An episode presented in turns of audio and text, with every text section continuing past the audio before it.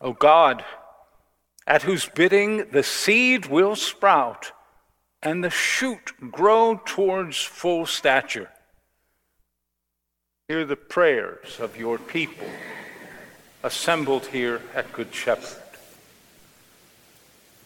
Make us trust in your hidden ways, that we may pray with confidence and wait for your kingdom now growing in our midst.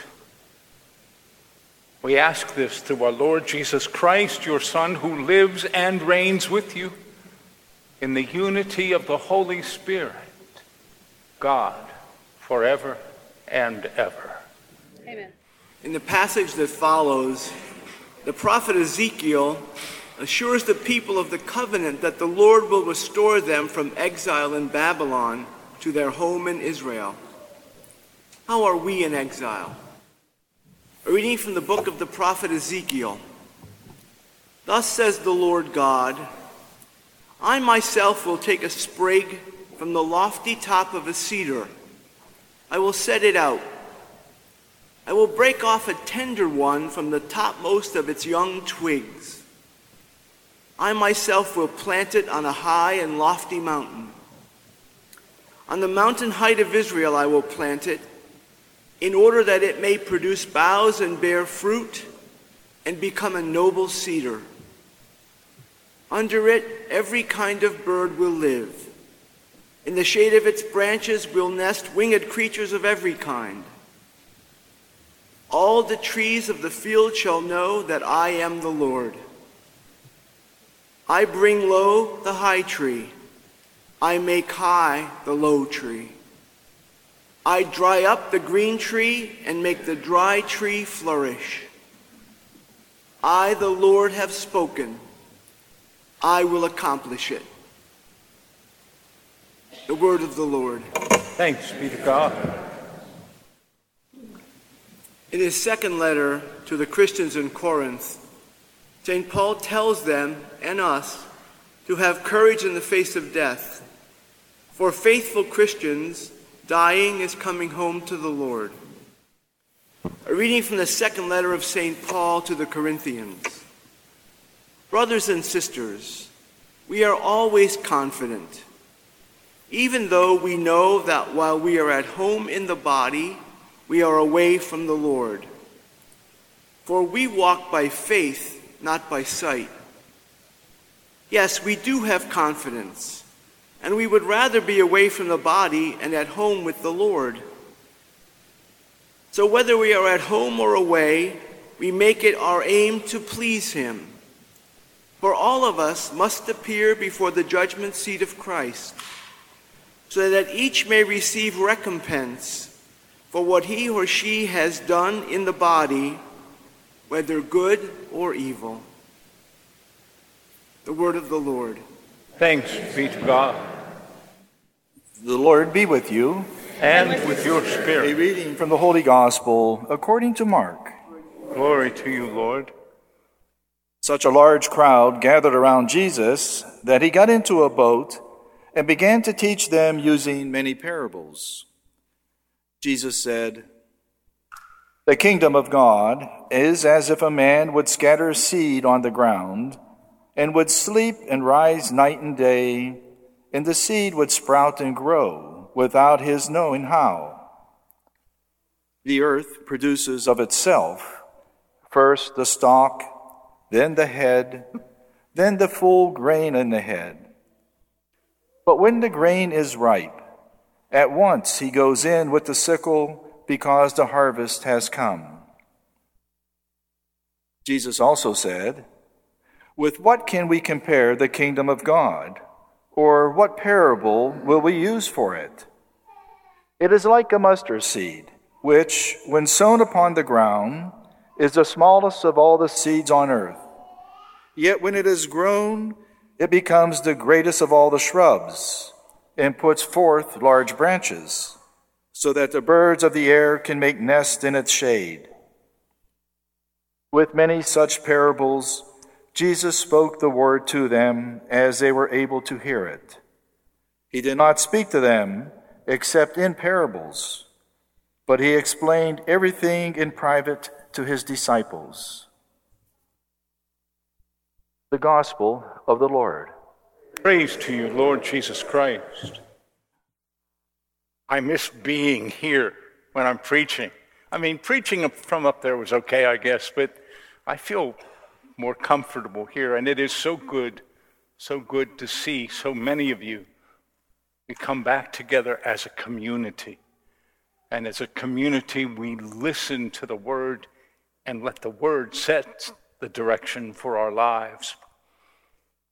You know, it strikes me as kind of funny. Um, about 40 years ago, maybe longer, uh, we started to call the third person of the Blessed Trinity the Holy Spirit. What did we call the third person before that?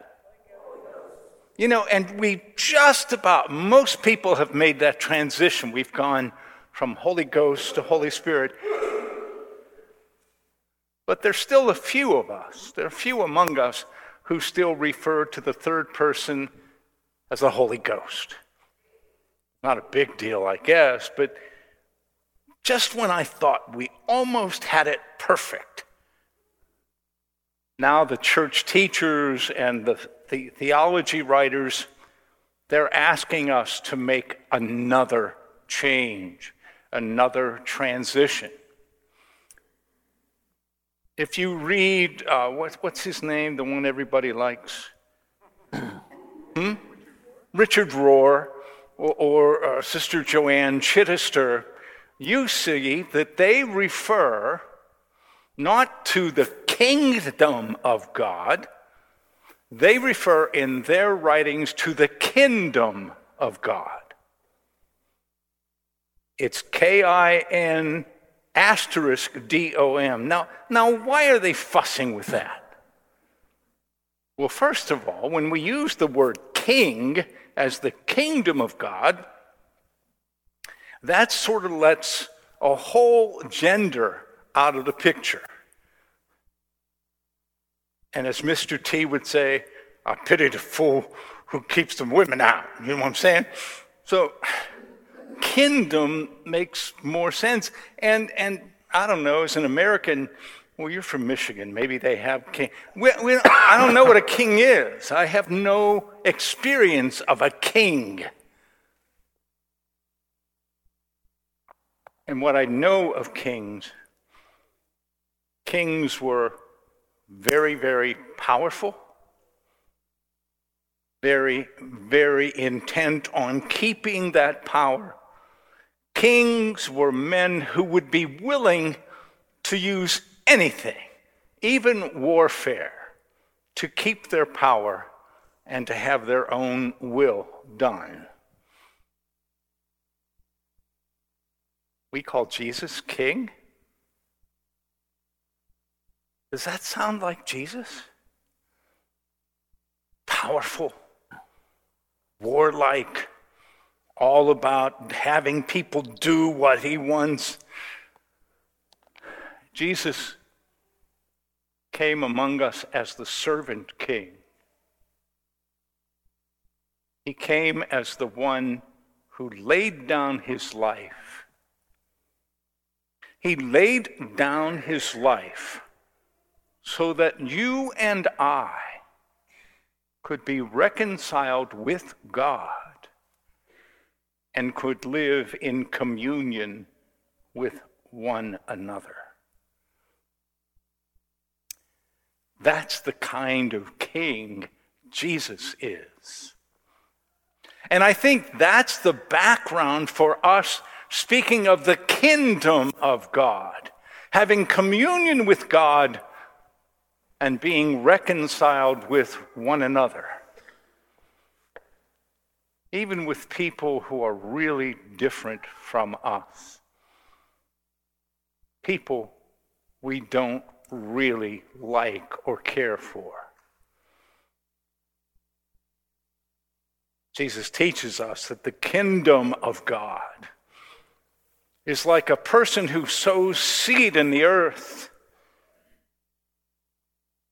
it doesn't know how it happens. This person doesn't know how the kingdom grows, how the seed grows, but watches it. He watches it bring a shoot from the earth.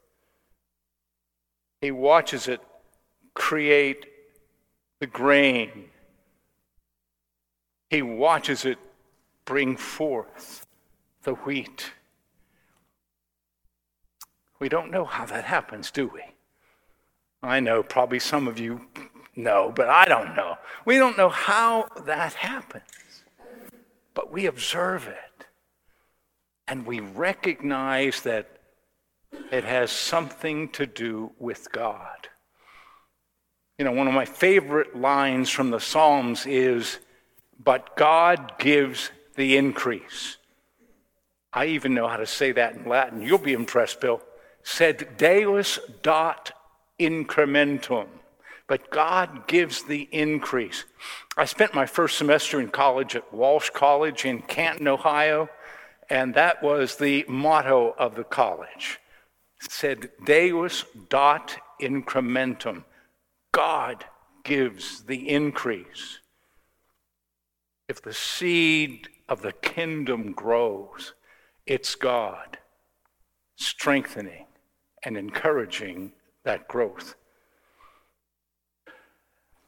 In his homily on this parable, Father Bill Bausch, who's probably one of my heroes as a priest, wrote this.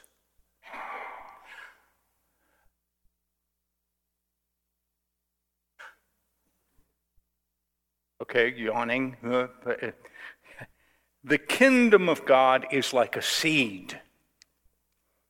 That seed lives in the kindness we do, the worship in which we share, the conversations around our family tables, the soup we bring to the sick neighbor. The decision to put family first over sports and recreation. The seed is being sensitive to minorities. Part of that seed, I think, here at Good Shepherd would be to come tonight to the workshop about racism and, and try to develop a better understanding of what really is and what can be in the kingdom.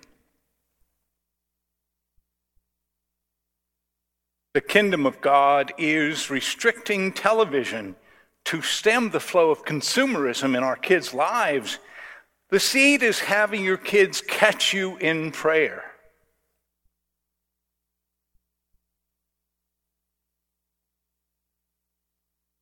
The seed is our being here.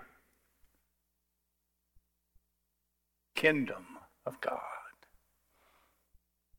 Every day, we all have the opportunity to do the small things that display our values and the values of Jesus. Values that perhaps are small as a seed, but seeds that will bear fruit 30, 40, or 50 years from now. We don't really know how it works. But we believe that God gives the increase.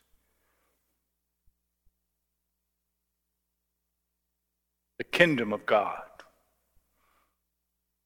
People who seek communion with God and seek to be reconciled with one another, the kingdom of God is like a seed that is planted that grows